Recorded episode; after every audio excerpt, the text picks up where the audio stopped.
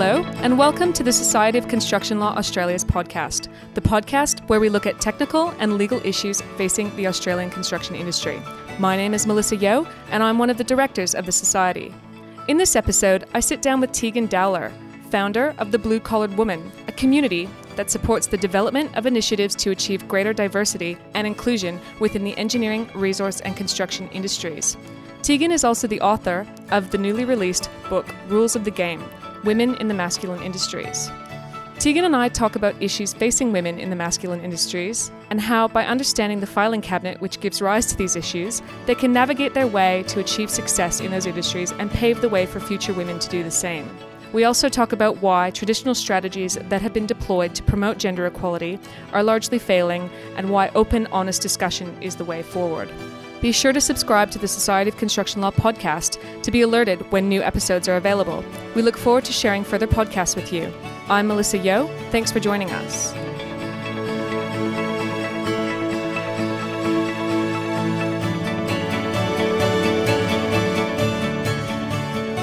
I read a story recently about a little girl who was smart, driven, and competitive, and who, at the tender age of eight, had formed the belief that little girls, including herself, shared the same potential as boys.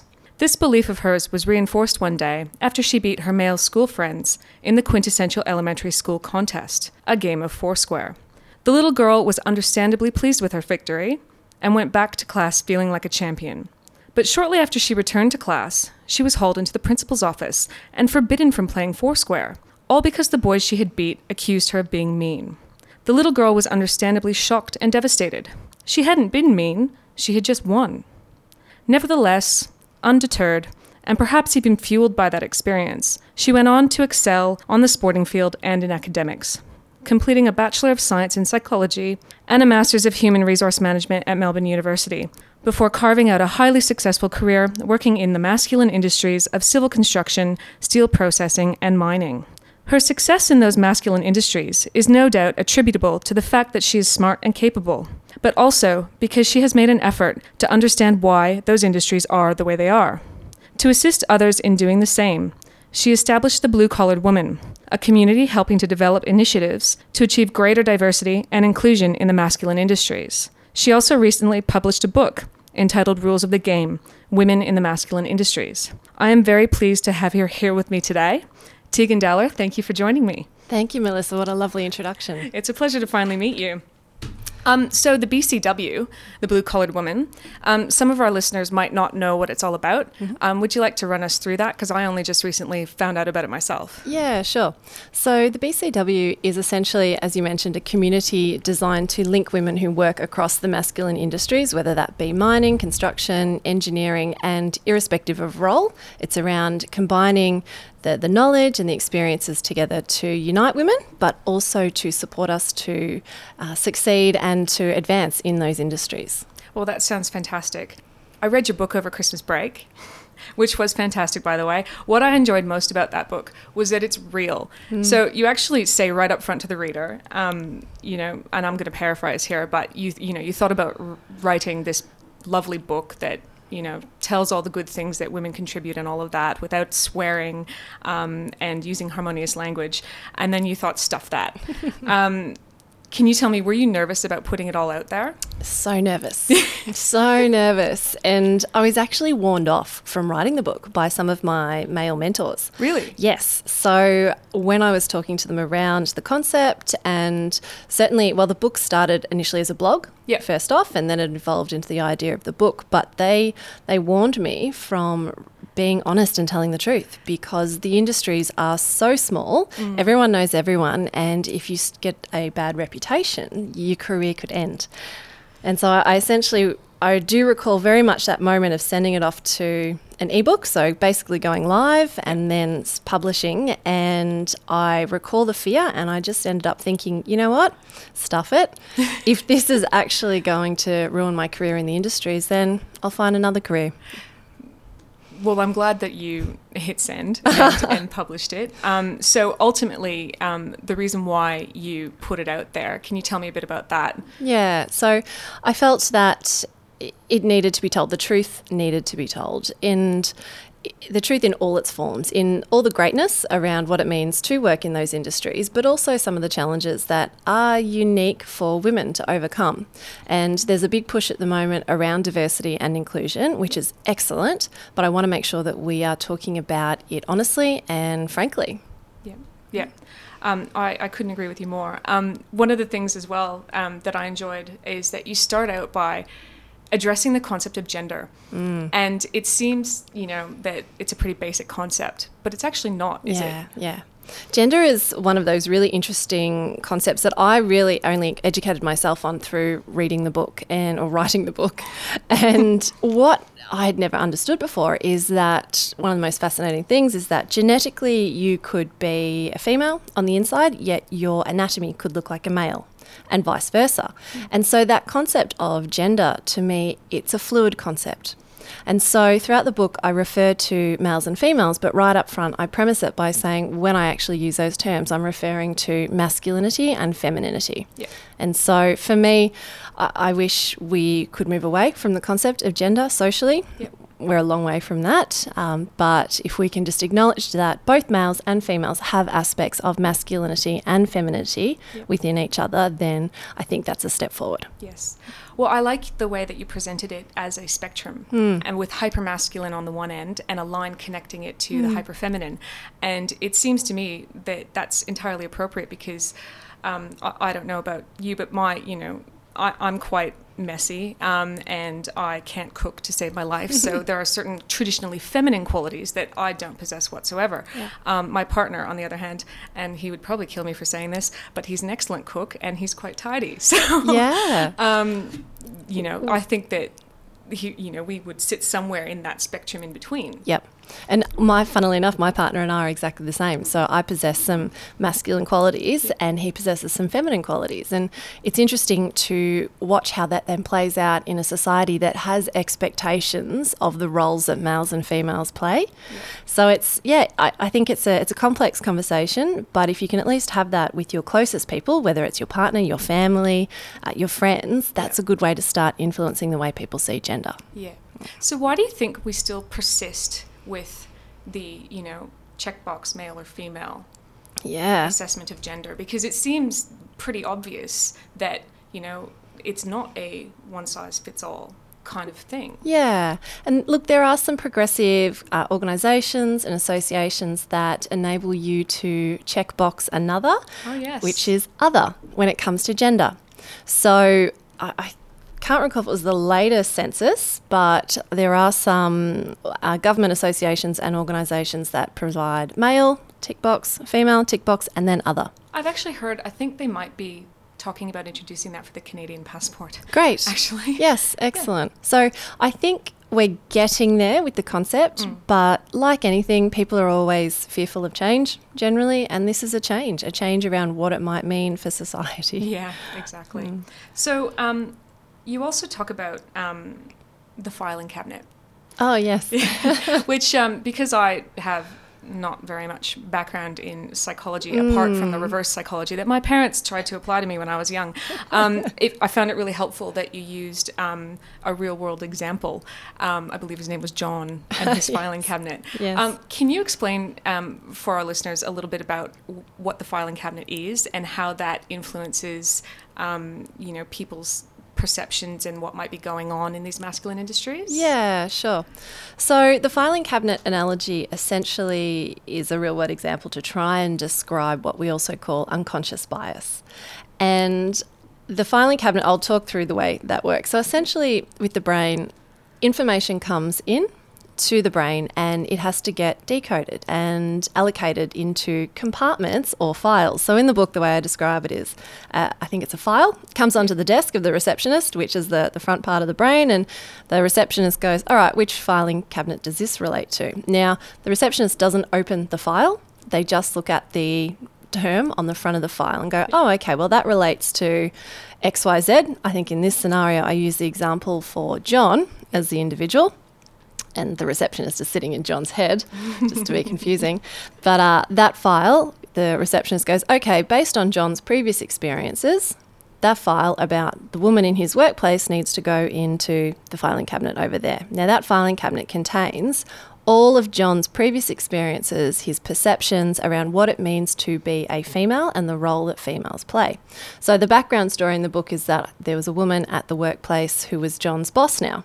And John was finding it very uncomfortable around having to report to a female boss because previously that had never happened. So he didn't have a previous filing cabinet to say, oh, well, I understand now what it means to interact with a female as a boss. Now, based on that, the unconscious bias comes in where John gets very uncomfortable with the idea because it's challenging his pre existing ideas of the role women play. Yeah. So it's, it's probably explained a little bit better in the book. No, no, no, no. It- it- that's exactly how I understood Okay, the book as great. well. Um, and and that's that that makes a lot of sense. So it's it's sort of like um, if I'm understanding it correctly, um, you know, people's attitudes in the workplace. Um, it's not necessarily something that's, as you say, conscious. It's unconscious, and and understanding that um, is a powerful tool to navigating um, your way around these masculine industries.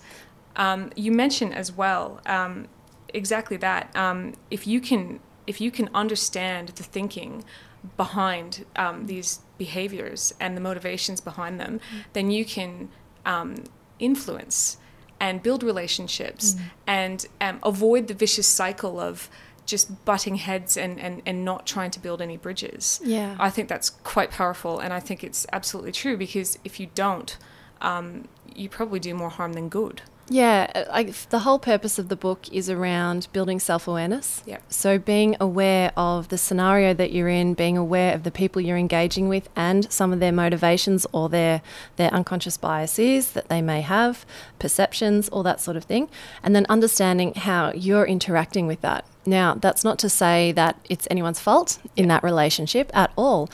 I actually liken it to being strategic. Yes. So, as a female in an environment where there are specific challenges, and gosh, it, it goes for males too, but it's about being self aware to understand how you're engaging and then choosing the best way to navigate yourself in that environment that's going to get you the best outcome. Well, that's right. I think, as you say, it's it, it would be applicable to men equally Absolutely. as, as well as women, um, and and particularly, you know, where we're talking about a spectrum of gender, and you know, anyone who you might not expect might demonstrate certain characteristics that um, don't necessarily accord with your filing system. That's right. Yeah.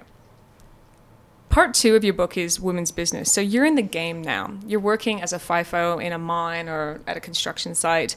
Um, and, and there are obviously a number of issues that will face women or potentially might face women um, in those sort of situa- situations. Pardon me. Um, can you tell me the most significant ones in your opinion? Because I know there's a lot of them that possibly might happen, but you know the most significant ones that you heard from your feedback talking mm. with the people that you interviewed for the book. The word that, that strikes me there the most in that question is significant.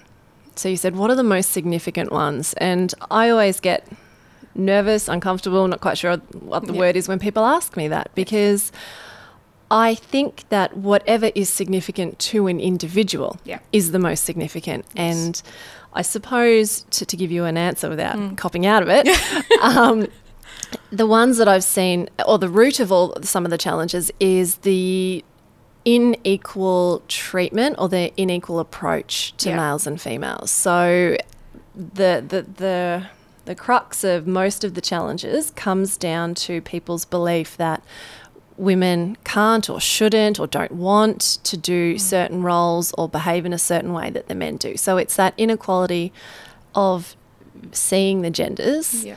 that is probably underlying the ma- the challenges that women experience. So Yeah. that could be from uh, n- misunderstanding the types of roles that they want to go for, not giving them the opportunities, uh, not believing they've got the capability to do certain roles, talking over them in meetings. Well, that's huge. Just touching on that point about um, women are um, less likely to put themselves forward for promotions um, and and roles if they don't think that they tick every single requirement in the job description, whereas their male counterparts may be more comfortable doing so, and um, that is an inherent uh, belief within women that we are less capable. That's a bit interesting, and I don't understand why. do, you, do you know why women do that? Uh, I guess the research that's around that is also somewhat contentious. So, the research that demonstrates that women won't go for a role unless they tick all the boxes, whereas men will go if they, I think it's something like 60 or 80%, I, I can't recall exactly. But that was a study that came out of Hewlett Packard. Ah. And what's really interesting about that study, if you go and try and find it online, you can't actually find the source. All you can find is the news articles that have grabbed it and reported on it. Right. And so, look, it's then widely talked about, and it's not something that is strongly refuted by women because I think we can all relate to it. So even though it's a small sample size, a lot of us will go, "Yeah, I get that. That that makes sense for me." And Well, I, know I've thought that before. Yeah, Oh, wait, I haven't done that one thing. Better not apply. yeah, I won't. They won't pick me anyway, so why should I? Yeah. And I think the reason behind some of that thinking for women is well, we're products of our society as well, Yep. much as anyone else. So the interesting aspect around social influences, and you can talk about nature and nurture, and from a psychological perspective, that gets thrown into that conversation around the, the confidence aspect. Uh, but as females, we're also brought up in an environment that is sending us messaging subliminally around who we are and what we should be and what we can and what we can't do and what Don't win at Foursquare. that's right. Yeah. and be pretty and be kind and sweet and, and all that kind of things that constantly gets sent to us very unconsciously through many media channels, through school education, all that aspect that impacts how we see ourselves and where we fit in the world. Yep. You have some pretty startling statistics in your book about mental illness, substance abuse, and suicide rates. Um, in particular, um, I think it's 75% of suicide deaths were male, and one quarter of those were aged between 20 and 39 years.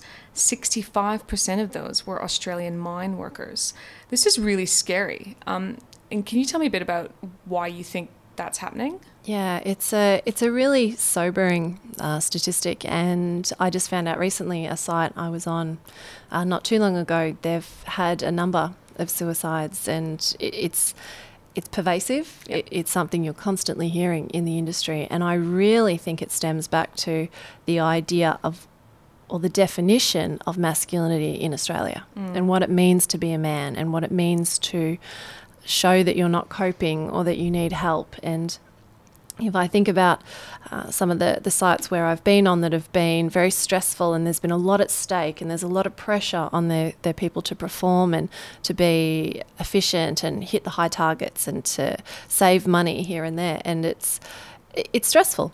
It Yeah. can be a very stressful, fast paced environment. And you need to be able to pro- find a way to support yourself Yeah. and to, to vent that and to, to de stress. And I think that we don't necessarily have a culture that enables men to show that side of themselves and it, a vulnerability and a, a need for help and assistance. And I think that aspect is a big driver of why we're seeing that men are representative of suicides more so, and particularly in our industries.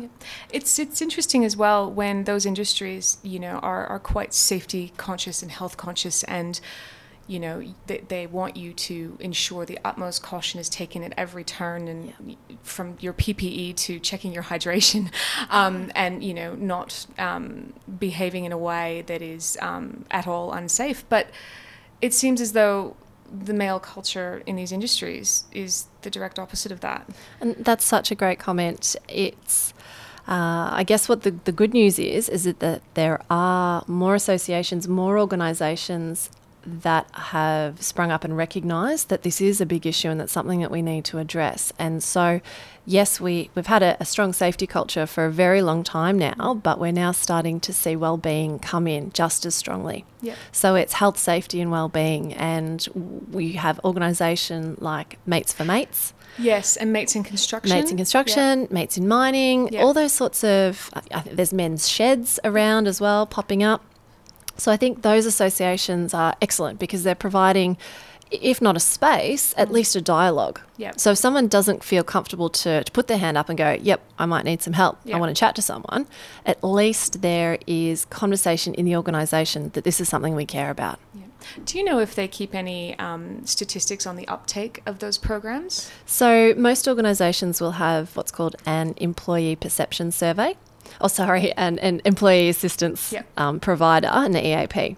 And so that's essentially a, a, a service that employees and sometimes their direct family members can access to get some support, so some psychological support, talk through some challenges. That data is I guess, given anonymously and aggregated, so you can see how much of an uptake, but you can't see any identifying information. Right. But in things like, so mates in construction, mates in mining, I don't know what their reporting is like. I'd be keen to check that out. I think I Hmm. will do that. and We'll follow that up. Career advancement for women. There's something in your book that I highlighted, and it's something that I have um, told um, a number of junior lawyers that I've mentored over the years, and it's back yourself. Hmm. Um, those specific words exactly, because I think it's so important, and I'm so glad that um, you feel the same way. Um, can you tell me a bit about um, why women need to back themselves and and how they might practice doing that? Because I actually think you probably have to practice doing that. Hmm. You have to get comfortable doing it, don't you? Yeah. Because it can feel really foreign Hmm. initially. And I think that comes back to a bit of the social elements too around we're told not to self promote. Yes. as, as being females. It's not seen as uh, as polite or the right thing to do. well, it We're- won't make you very well liked sometimes. that's maybe. right, absolutely. And I, I certainly think back to my own childhood and the lovely story about the Foursquare is a great example. There was no way I could have gloated Yeah. uh, because it just was unsightly in a way. and uh, I, I think that as females, we just have to sometimes just give it a go. Yeah. Literally think, stuff it. I'm just Yeah. gonna, I'm gonna put it out there and see what happens. Well, and the worst that can happen really is you get told no, yeah, you, get told no, or you're wrong. yeah, no one listens to you. Either, either one. At least you put it out there, and, and every time you put it out there, you are challenging the norm. Yes. You're you're making people think of things in a different way. Now, what I also say in the book is, if you don't feel comfortable to do that yet, get your tribe. Yeah. So find a tribe of Find your people. allies. That's it. Yeah. Who will advocate for you. Yeah. So that's a lot easier. And I know through my years, that's something I've learnt a lot. Uh, I've tried to, you know, throw the hat in the ring as much Yeah. as possible, as as scary as it is. But it's also really wonderful when you've got a tribe of people that can do it for you. Yep. It also helps reinforce your own sense of confidence. Absolutely, absolutely. Um, you also raise um, the fact that, um, and and part of knowing sort of the game and and how you have to navigate your way through it. Um, you put forward a number of uh, tips for women um, that range from drafting their CV to how to dress for an interview and and that sort of thing. Now, I can see how people might be a bit bothered by that. Um, can you explain to me why they shouldn't be? I'm so glad you asked that question. Uh, certainly in the book, any, well, when I was writing the book, it became uncomfortable for me mm. to be starting to write these things around you should wear this, you should wear this color lipstick, this mm. color does this, gives this impression, blah, mm. blah, blah. Because I don't prescribe to that Yeah. either, and it, it makes me uncomfortable. But what I do say is everything I'm giving in the book that is, and I'm air quoting now, Yes. is advice has come from some sort of research. Yes. And that's not to say, though, that that piece of advice will suit every single scenario that you're going to find yourself in. So the advice, again, air quoting, is given more as a this is what the research says. Yep. Consider this, but also, again, be aware of what you're about to step into and think about it strategically. What is the outcome that you need to get from the environment you're about to walk into? And this is what you're saying. It goes back to understanding the, the drivers behind the perceptions Yeah. and the behavior and overcoming that so that you can build the relationships. And, and then um, we get into, um, once you're in, engaging in some diversity guerrilla warfare. I thought that term was fantastic. Um, can you tell us a little bit about um, what diversity guerrilla warfare is? yeah. So it probably links in very much with the concept of feminism. Yep. really. And I'm a plaque carrying feminist from way back. And uh, what I do know is that that term and the ideas that it brings behind it is very uncomfortable for some people. I also think it's misunderstood. Correct. It's had a really either a very good branding or a bad branding, depending on what side of the fence you want to Yes. you want to sit on. But uh, I think in terms of the guerrilla warfare that I talk about and how I link that to the, the concept of feminism is that when you push people and you push your agenda and you are quite aggressive and forward and in the face of people too much, that can cause discomfort and fear. because of the filing system. That's it, because of the filing system, the, the receptionist goes, Whoa, no, no, no, can't even come into the office here. This is just too full on. So it's it's very much around first of all, to influence someone, you have to have a relationship. yeah. That's either respect, that's either you enjoy the person, you value them, you trust them, whatever it is. But you've got to find a way to connect with someone first yes. before you can influence them. And so, my concept is the reason it's called Rules of the Game is because you've got to understand the rules of the game that you're playing with that person, find a way to connect with them, build that relationship, and then once you're in there, Yeah. you can change it from the inside. And that's guerrilla warfare. It's that subtle, covert way of challenging and changing perceptions. Yeah. And um, do you think that that's happened in other industries over the course of the last little while? And I'm just thinking about, you know, for example, the legal industry, because, you know, way back when it was probably a male dominated profession. And now I did some brief, uh, with the assistance of um, um, some people in the know, um, got some statistics, and uh, evidently, um, you know, for 2015, um, I believe, uh, university intakes in the law program was above 60%, and I'm roughly estimating that. Um, now, that's more, obviously, than men.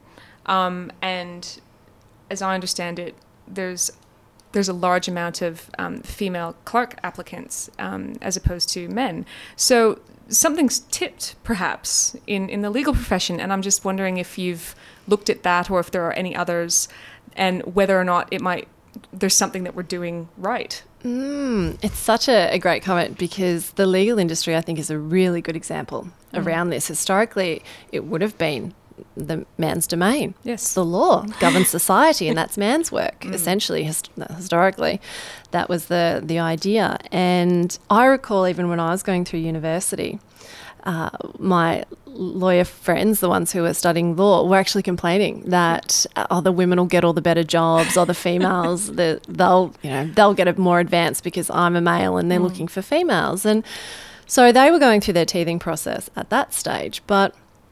I think it's the it's a great example around how more women were going in and just over time the flux coming in Yep. was starting to change a culture. Now I can't comment around the culture of the legal system today. Uh, I've But heard maybe there is a bit of guerrilla warfare, di- diversity guerrilla warfare going on. yeah, and and it would I'd be most intrigued to understand what started that. So Hmm. to have women coming into the profession, they have to study, and then what was the conversations at schools Yep. at that time. The good news that I'm seeing at the moment is the influx of women into engineering just recently. Yes, I saw you posted that Ah, on Facebook. it's They, so there was a huge number of women taken into the engineering program. Was it at Q- UQ? I believe so. Um, there was also, I think, down in New South, one of the, the um, Yeah. universities down there as well. So it, it's happening. That's I really feel- exciting. I'm so excited. I feel like there is a there's a shift, and it's Yeah. now an, an option. So when I was going through school, it never even occurred to me. It didn't occur to me either. Yeah. And I was, funnily enough, going through some of my old school reports just last weekend, and some of the, the language that was in my reports was very interesting. Oh, really? So, yeah, I was a, uh, my strongest subjects were maths and science. Yes. Funnily enough. Yet, uh, in my, my reports, was she's a very quiet student. She's very well behaved. And if I recall myself, I probably wasn't very quiet, but Yeah. again, I was probably just playing the teachers. Yes. But it, it's it's an interesting concept of how schools impact the choices you make. Yeah. Mm. Well, it's certainly, and, and I think about this too because you know working in construction law and and meeting engineers um, through the course of my work, um, it, it's really interesting stuff. Mm. And I had no idea that these options were out there. That's right. um, when I thought of engineering, um, and I went to the University of British Columbia for my undergraduate degree, when I thought of engineering, I thought of a, a gang of, of, of guys wearing red jackets, um, you know, putting they put a Volkswagen Beetle in various precarious positions around the city, and that's what I thought. It was, you know, I, I didn't see what it would offer me, yeah. and that's unfortunate because there are so many options. Yeah. And it would have been really intriguing. And I understand that I've been assured that the maths aren't too difficult. Hmm. Um, yeah, as have I. yeah. It- it- saying this from this side of the table, Yeah. but eh, I, I think that if I recall my first, I did one math subject at university, and it was the most disengaging Yeah. uh, experience that I, I think I was one of 20 women in hundreds in my mm-hmm. lecture theatre. And it was, the lecture theatre was completely disengaging, still using whiteboard chalk. Oh. Didn't, and I just felt like I was out of place. Yeah. I felt like I didn't belong. And mm. so lo and behold, I didn't go down another math subject, did Yeah. I? And my course diverted. Yeah. So coulda, shoulda, wouldas. Yeah. but I'm really glad to see that there are more women seeing engineering as an exciting career because the, it really is. It's Yeah. exciting. And you get to travel. Yeah, and work on amazing projects. And, and, and, and yes, you see the finished pro- Yeah. project or product of your work, um, right. which is really fantastic. Um, so, can you tell me, um, taking all of that on board, what are the key things that we can all do right now to improve um, gender diversity and inclusion in the masculine industries? Hmm. I think uh, it's multi pronged. So, from the, the first level, it's around speaking to you people, Yeah. understanding what are the experiences of each individual in the organisation, and that whether that's captured through your employee surveys, whether that's focus groups, it's really important to understand what's the reality Mm. that our people are experiencing. Uh, secondly, you want to then support your leaders Yep. In the organisation because if we're expecting or we're bringing in people who are diverse Yeah. and then we're expecting our leaders to create an inclusive environment, that can sometimes be a big ask. Yep. A lot of leaders might be fearful and uncertain around how they manage and lead Mm. with a diverse workforce. So, giving them the tools, giving them some support is important. And then, lastly, as an organisation, it's around looking at your own policies, your own procedures, making sure that they are suitable, they're not exclusive or excluding of certain groups, Yep. uh, and then look best practice. Yeah. There's so many associations out there. Um, namely, here in Brisbane, where we are today, the Diversity Practitioners Association Yeah. has formed recently last year, and that's around sharing best, best practice Yeah. that organisations are demonstrating in their diversity inclusion space. Yeah. So, look for those associations and also look at some of the case studies of organisations that are out there. Right. Okay. And also too, I found it fascinating. Um, just touching on the, you know, speak to your people. Mm. Um, you mentioned that um, we need to stop being so politically correct um, and have honest discussions. And that's all about, you know, y- if you don't have the honest discussion, how can you fix the problem? Yeah. Do you have any recommendations for how one gently does that? Yeah.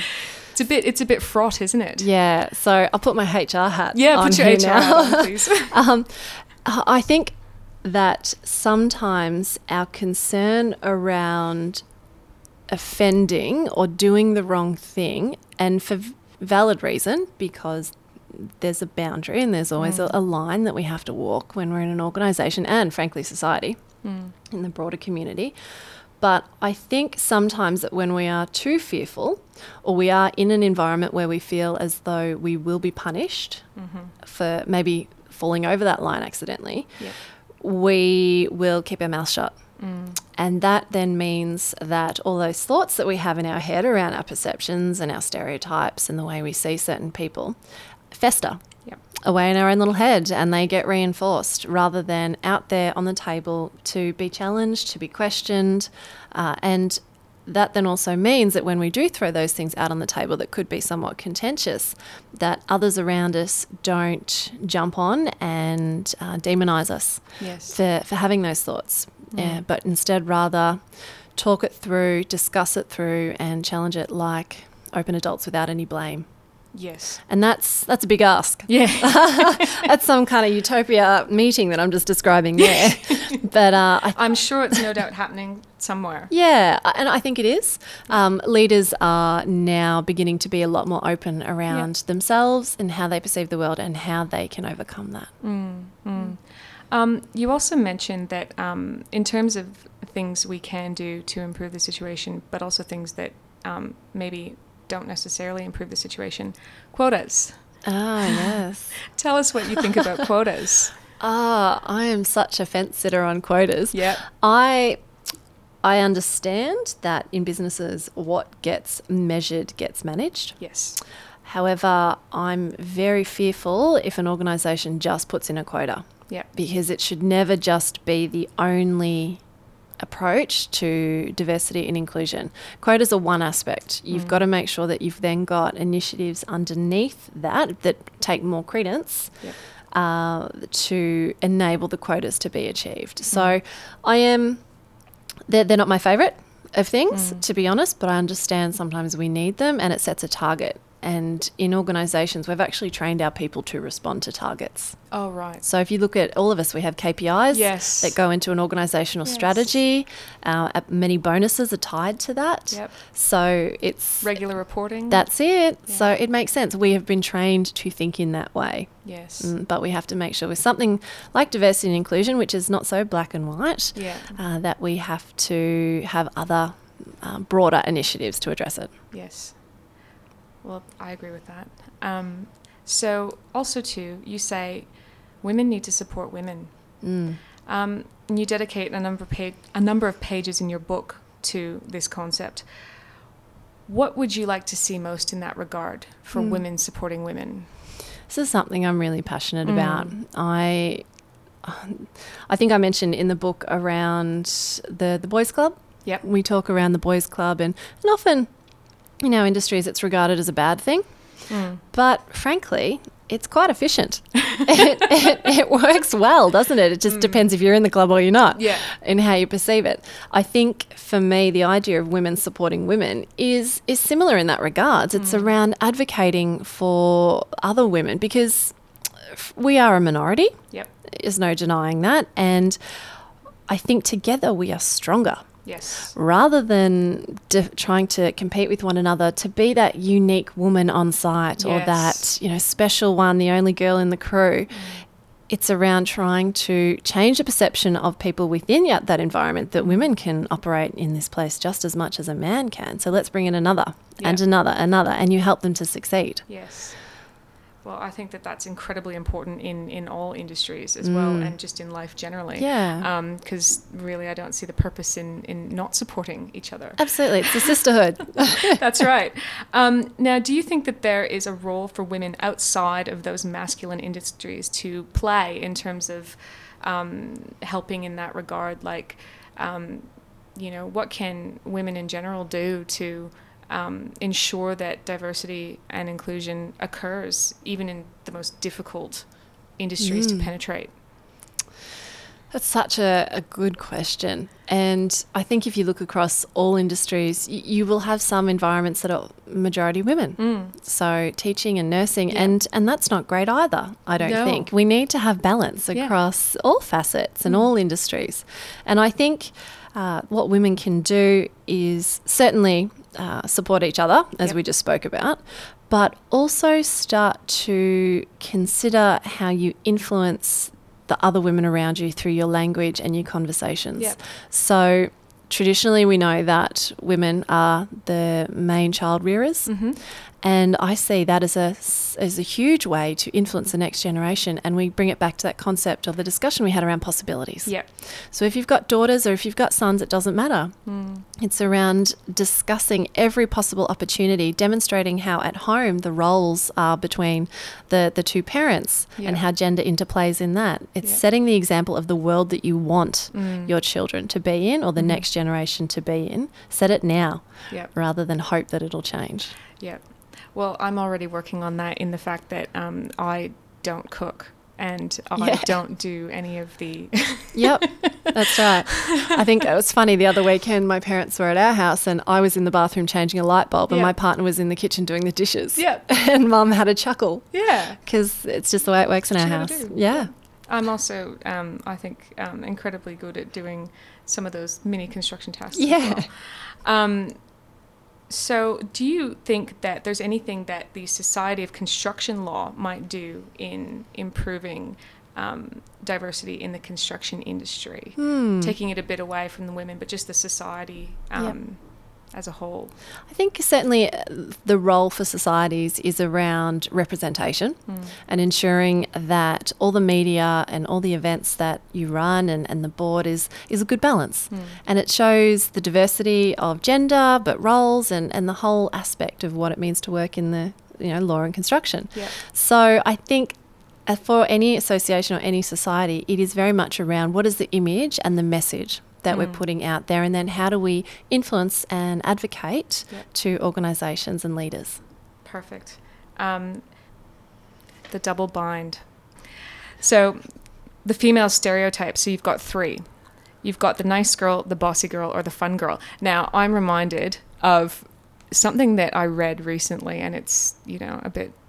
But Nicole Kidman is raising leaders, not bossy girls. And I thought, Oh. well, that's excellent. That's really excellent. Um, and I remember as a child, don't be so bossy. Yeah. Um, so, so you talk about those three stereotypes. Mm. Um, can you tell me what role do those stereotypes play when it comes to women advancing to senior leadership positions in the masculine industries? Mm.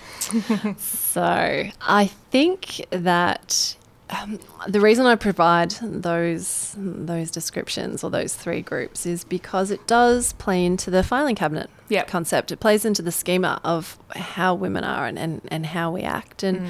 and and certainly men will have their their roles too, uh, but I think in, in how it plays out, particularly being minorities on any site, any time that you are being observed Mm. or that you're engaging, you are actually being scrutinized more strongly Yep. than the males in the room because you are unique, because you stand out, you are different. And so, whatever role you play or whatever hat you're wearing at that moment, it is more noticeable. Yep. And so that then impacts on the way people build their perception of females in the industry. Yep. And it's wildly unfair. And I you know, I hate saying it so many so often to, to younger women coming in. But because we're as I said, the minority, we're still pioneering. Mm.